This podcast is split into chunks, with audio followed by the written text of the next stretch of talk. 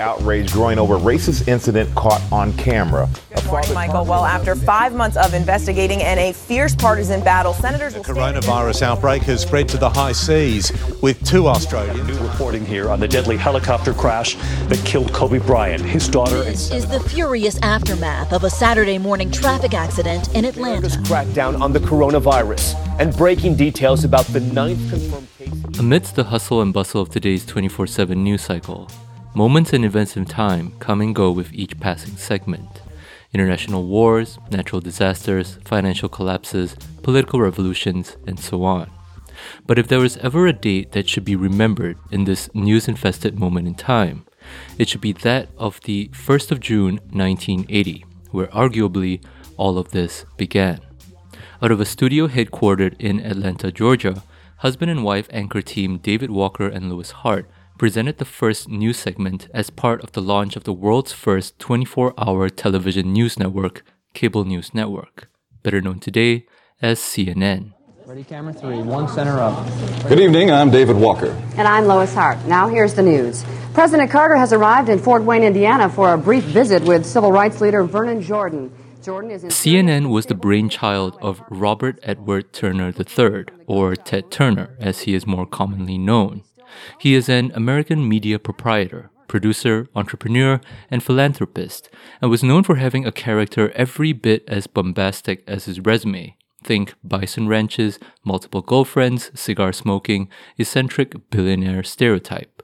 So much was this the case that he earned nicknames such as Mouth of the South and Captain Outrageous. In fact, to give you some sense of the character of Ted Turner, he famously announced during the launch of CNN that, quote, we won't be signing off until the world ends. We'll be on, we'll be covering it live, and that will be our last, last event. When the end of the world comes, we will play Nearer My God to Thee before we signed off. Along with this promise was the myth spread and gossiped among industry and company insiders that Turner had created a video just for that occasion.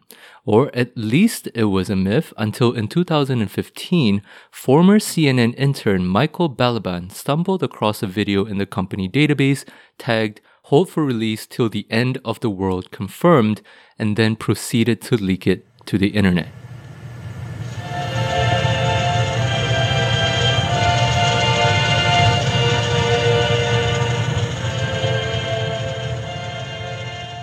This quote unquote doomsday video, as promised, sees a marching band playing the hymn Near My God to Thee in front of Turner's mansion. The footage is grainy, the setting bizarre, and quite frankly, I found it to be pretty grim and disturbing. It made all the more so when you remember that the hymn was the same one that allegedly played by the on ship band as the Titanic sank back in 1912.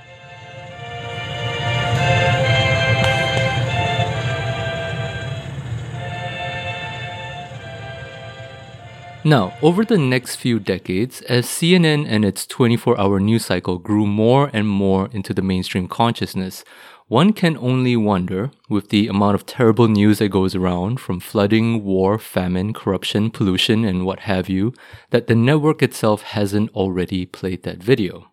But personally, from my perspective, when I look back at this historic point in time in 1980, from a 2020 dominated and saturated with news like the Trump impeachment trial, the coronavirus, Brexit actually happening, or the sudden death of NBA legend Kobe Bryant, I guess I can only sit back, throw my hands up, and exclaim with one simple question. Wait, actually, hold on. I think I should get up for this. All right, ready? Who the heck thought 24 hour news would be such a good thing? I got so much shit to worry about already, and now you're telling me we got forest fires and global viruses and rising. Hello, hello, hello, and welcome to another episode of the Economical Rice Podcast. I'm your host, Danny.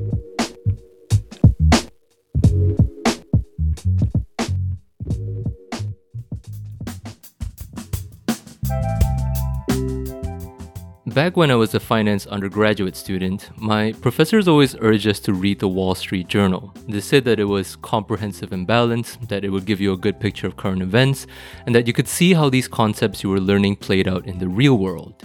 The most important thing they said, however, was that it would help you find a job. Now, of course, it was a kind of simplistic approach to things, a promise that allured and gave false hope to the most naive and wide eyed students such as myself. So, inevitably, I went ahead and signed up. $3 for three months. What a steal, right? And then I started reading and reading and reading. I came across things like mergers and acquisitions, industry overviews, sales figures, and a whole bunch of other nonsense. Whatever they put in the paper, my desperate, job seeking younger self just lapped it up. And I continued to do this until the point that I realized that much of it doesn't really matter at all, not to the people who are actually looking to hire you. I would go into interviews prepared to give my fresh take about the latest merger only for the topic to never come up. I would be prepared to discuss all things about the recent blockbuster IPO only to find that no one wanted to talk about it. It was disappointing and demoralizing, nothing at all like I was promised. And so, soon afterwards, I cancelled my Wall Street Journal subscription, and to this day, some part of me still wonders whether business school professors are shilling for big paper. I mean, $3 for three months. What a bloody steal, am I right? Anyway, the reason why I bring all of this up is that I want to understand the role and function of the news a little deeper. As a general practice, I'm sure that most of us would agree that reading the news is a good thing. People should, as active and engaging members of society, try to learn more about current events and what is happening around them. But at the same time, given how rapidly technology has progressed and how differently we consume the news now as compared to before, you have to ask if sometimes whether too much news can be a bad thing. Not to mention all that stuff about fake news and misinformation, or your shady uncle who keeps sharing conspiracy theories in the family group chat. Basically, all of this is to ask the questions Can reading the news ever be a bad thing? And what, if anything, can you really do about it? But since I wasn't formally trained in journalism, nor was I involved in any way within the news industry, I wasn't really sure where to begin. And so I called up a friend who might be able to help.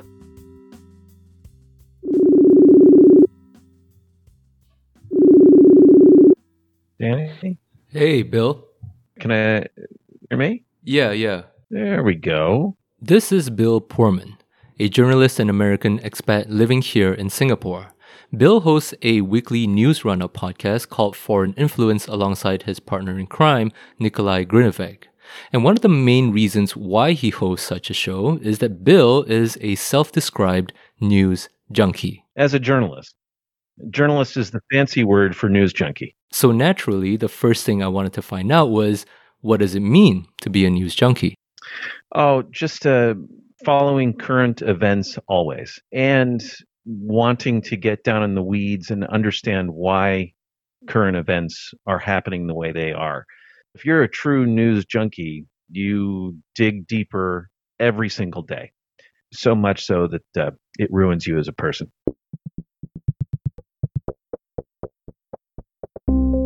Yeah, so I do think it is a it's a, a curiosity about public affairs. I mean, people can have deep curiosities about all kinds of topics without ever touching on that. For example, I don't follow sports at all, but you'll meet people who know very little about public affairs and government and economics, but man, they could tell you everything about sports. So, to refine my description a little bit, it would be people who were following what I classify as public affairs, government, economics, right? The big institutions that kind of define the way the world works. And also, how much news does a news junkie actually consume? So, I will take an hour just to survey all of the various sources that I want to survey. And that's not even necessarily digging in and reading every article. That's kind of doing some preliminary skimming. And then I spend, of course, some time reading into the different things that I found. Uh, so that might take me another hour. And then I'm a Twitter junkie. So, you know, when you add up all of those different sources, I am easily, and then I'm listening to podcasts, right? So easily I am following the news three hours a day. But more to the point of this episode, since Bill is also formally trained as a journalist and has been in the industry for a while, I wanted to know what function or role the news played back then, before things like Twitter and Facebook and WhatsApp came along. I mean, you can envision how, at, at, its most basic, the role of news is just to tell people what's going on because things are happening around you. You can't be everywhere. So hopefully, people can tell you what's going on, you know, a few blocks over so that you can make better decisions in your life, right? And the more you can kind of grasp the bigger picture of what's going on, the better off you are, is the theory. Just at a, at a very practical level. Information helps in that regard. So, at a general level, news functions to spread information, and theoretically, the more informed you are, the better choices you will make. If it's going to rain tomorrow, you will bring an umbrella to work. If scientists say drinking Coke is bad for you, you will avoid them, etc., etc. However, what makes things complicated is when you add human motivations and agendas into the mix. As a news outlet, you traffic primarily in trust and attention. Trust is what you get when your consumers benefit from your reporting, whereas attention is what enables you to stay in business by selling advertising. But once you get enough of each, inevitably this little thing called bias comes in. But you know, uh, the role of journalism, uh, when you study it more critically, is really is it serving an ideological bias? Uh, and the number of biases built into the purest of journalism is a very long list. You know, uh, if you have a local newspaper, it's going to be biased toward its location, right? You're not going to see a news outlet uh, go on and say, you know what, all of you people living in the city are stupid. Get out. You're never going to see that sort of thing, right? Ideally, we would want our news to be completely and wholly objective just plain reporting the facts.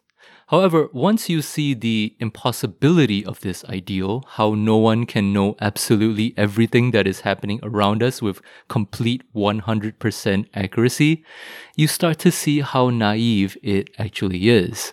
It's just not going to happen, right? I mean, national outlets tend to defer to local power, they tend to defer to their local population. Maybe that's ideological. Maybe that's simple empathy, like because those are the people they live with. Maybe it's the constraints of economics, right? Oftentimes these are for profit operations. So you're not going to write things that are going to kill your subscriptions or your listeners. And that's the other big component to the news, the economic side of it. Oftentimes, when we perceive news outlets as having this moral or civic obligation to report the facts, we tend to forget that the act of gathering and reporting information requires resources. And so, in the spirit of this podcast, and to build some context for the latter part of this episode, let's take a quick detour to discuss the economics of information.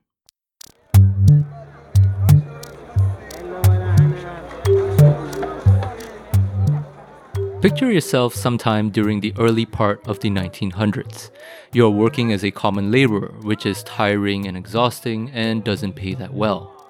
Let's say that you wanted to find a better job, preferably something that doesn't involve sweating for 15 hours a day. What could you do? There's no smartphones, no internet, no LinkedIn, and no Wi Fi. You could try asking around, chatting with your colleagues, other vendors, or with your employers, but this takes time and effort that you cannot afford, and most of their connections are likely tied to the same field anyway.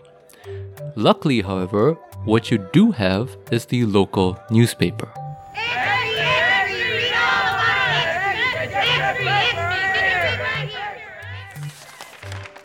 For just a small fee of 2 cents, you now have access to more information, at least more than you could have possibly sourced yourself.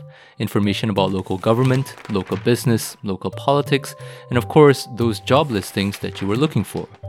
Those two cents helps to pay for the sourcing and publishing costs of this information. The reporters who spend all day researching and writing articles, the editors who proofread and improve these pieces, or the paper boys who brought the publication to your attention. But in truth, those two cents probably weren't enough.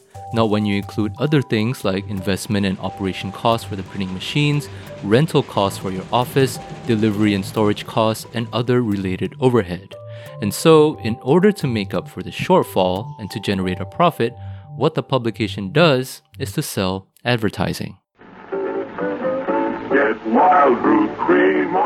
This often overlooked facet of the news is also, in my opinion, incredibly elegant. Consumers benefit because now there are specialized sources for information at a relatively low cost.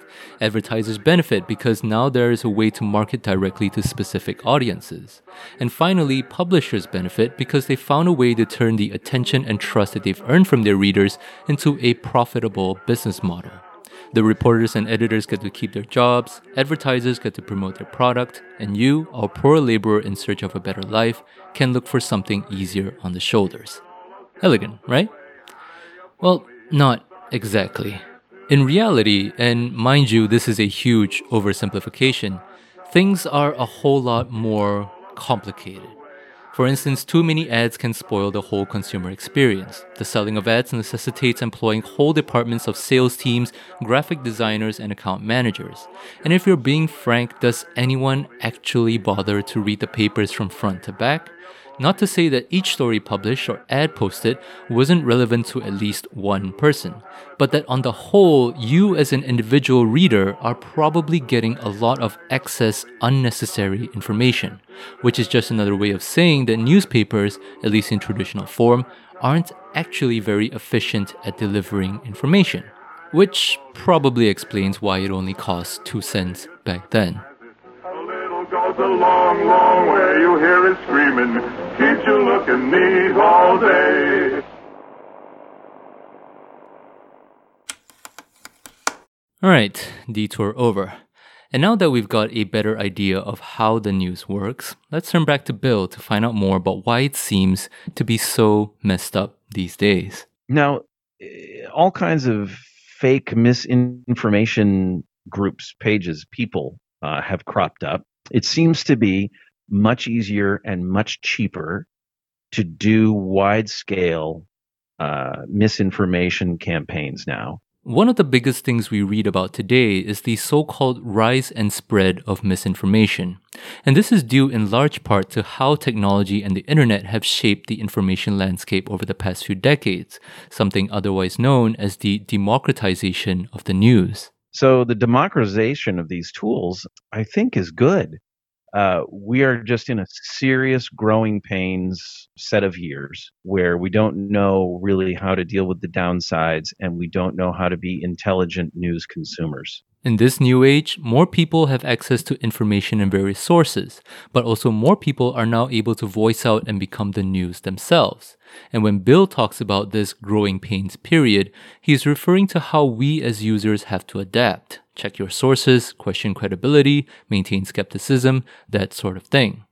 Unfortunately, however, this is a lot easier said than done, especially considering the case of those pesky family WhatsApp group chats.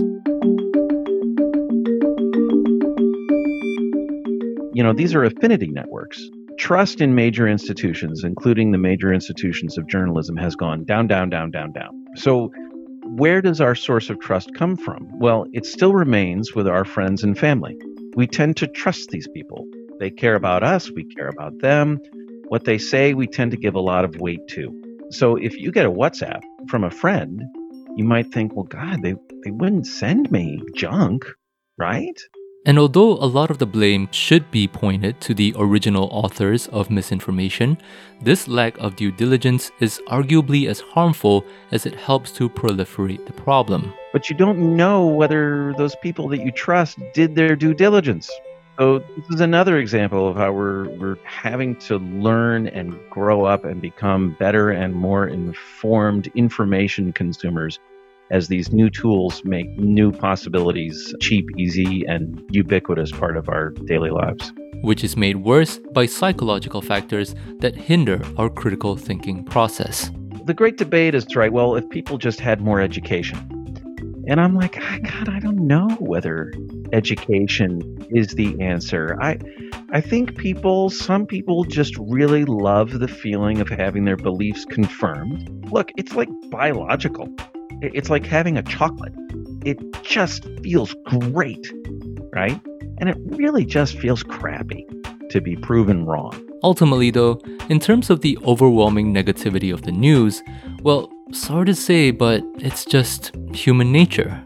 That's another kind of bias, I guess, that you could say is built into the system. Yeah, you read a lot of bad news as a news consumer, but boy, if, if the headline in a given publication or outlet was 99.9% of people make it to work on time today, everyone would be like, well, I don't care. I knew that. Tell me the things that are out of line from the norm, right? And of course, the way that comes out is as bad news. If negative news is what draws attention and attention is what sells, then naturally, most, if not all, news outlets will lean towards negativity. I think we're hardwired for gossip and uh, salaciousness. And if I were to if I were to do some pop evolution, it was because that's how we stay alive. Because the person walking through the field of tall grass and hears something and says, Yeah, I mean, the chances of it being a tiger are pretty slim. I'm just going to keep walking. Doesn't live very long. Whereas the person who is constantly going, Okay, what could be coming next? What could be coming next? What could be coming next is going to outlive that person. So I think it's kind of hardwired into us to constantly be on the lookout for the alligator coming out of the water to get us.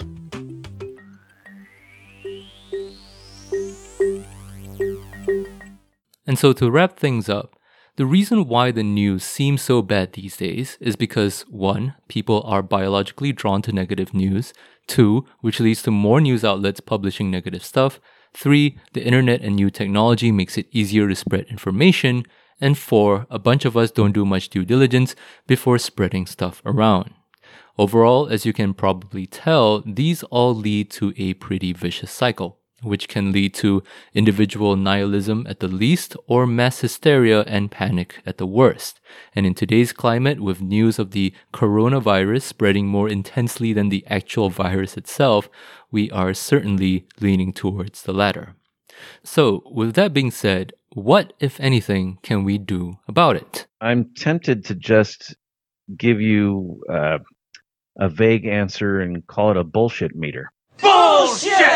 Something that develops over time where you're reading or consuming something and you're like, that's just that's just bullshit. And you just stop reading or you shut it off.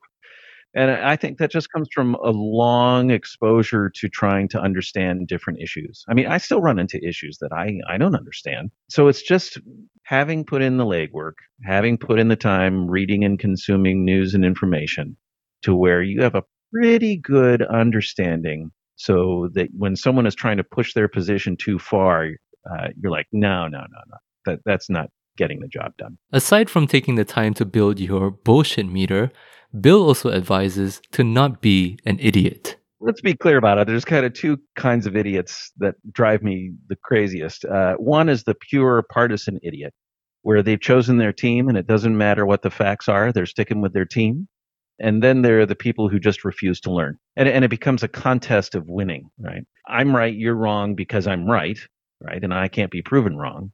And in terms of coping with the overwhelming negativity of the news the solution is surprisingly simple. The most basic way is just to turn it off and shut it out right? Like any bad mood it fades after a little while. And you you go off and you do something that makes you feel better. You know if that's binge watching a Netflix show to hanging out with your family to doing a sport, you know, to get off of social media for a little while, take a break. But of course, sometimes you get so invested with what's happening around you some major injustice, maybe climate change, maybe some huge hidden corporate scandal that you can't just walk away and not think about it. And then, just for me, kind of speaking from the perspective of, of a news junkie, what really gets me down is the more you're a news junkie and the more deeply you understand things, you start to see the the little and giant frauds everywhere.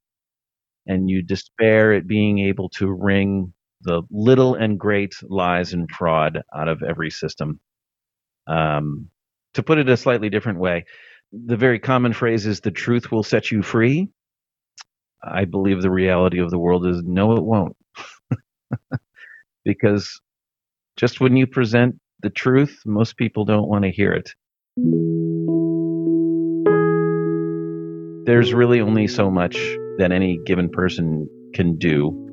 Um, the truth that we carry in our heads and the truth that is out there in the world is so loosely held and easily torn if we let it. The way I see it, once you hit that level of obsession, there are really only two immediate options for you. First, you dive deeper into the realm of fanaticism. Maybe you become an activist, or even worse, a conspiracy theorist. Or second, like Bill says, you become kind of a stoic. You take things into perspective and recognize the futility of your own individual actions. And I gotta admit, the second option doesn't always seem appealing. Once you feel like you've uncovered the big bad truth about the world, your natural instinct is to want to shout it out and make everyone see. But I think if you look at it from a different viewpoint, this option is more about self preservation than anything else. Of course, there are major injustices happening in the world frauds, wrongdoings, cover ups, corruptions, etc., etc. However, shouting about it on Facebook or Twitter doesn't really help. Neither does taking extreme actions and rioting on the streets or protesting in front of some government building. The Stoic option, therefore, is kind of an act of humility, a sort of acceptance and understanding of some truth about the world and your place within it. Once you are in that position, you will be less likely to go down the path of nihilism or the kind of extreme activity that would get you thrown in jail. And who knows, maybe from there you can even start to fight back against the negativity of the news and try to make the world just a little bit better. And with that brings the end to today's episode. Thank you so much for tuning in, and special thanks to our guest Bill Poorman for his thoughts and insights into this bullshit filled world of news today. Music for this episode was provided by Podington Bear, and if you want to check out the track listing, you can do so through the show notes at www.economicalricepodcast.com, where you can also find the links to my sources. Once again, thank you for tuning in. This has been your host, Danny, for the Economical Rice Podcast. We're over here. Okay, hold on. So, before we end, just a quick fun fact here. When I was doing my research on Ted Turner for the opening, I found out that he was actually the creator of Captain Planet. Captain freaking Planet. Can you believe that? If you don't know what Captain Planet is, basically it was a cartoon in the 90s that featured this green haired superhero who saved the world and advocated for animal conservation and recycling and what have you.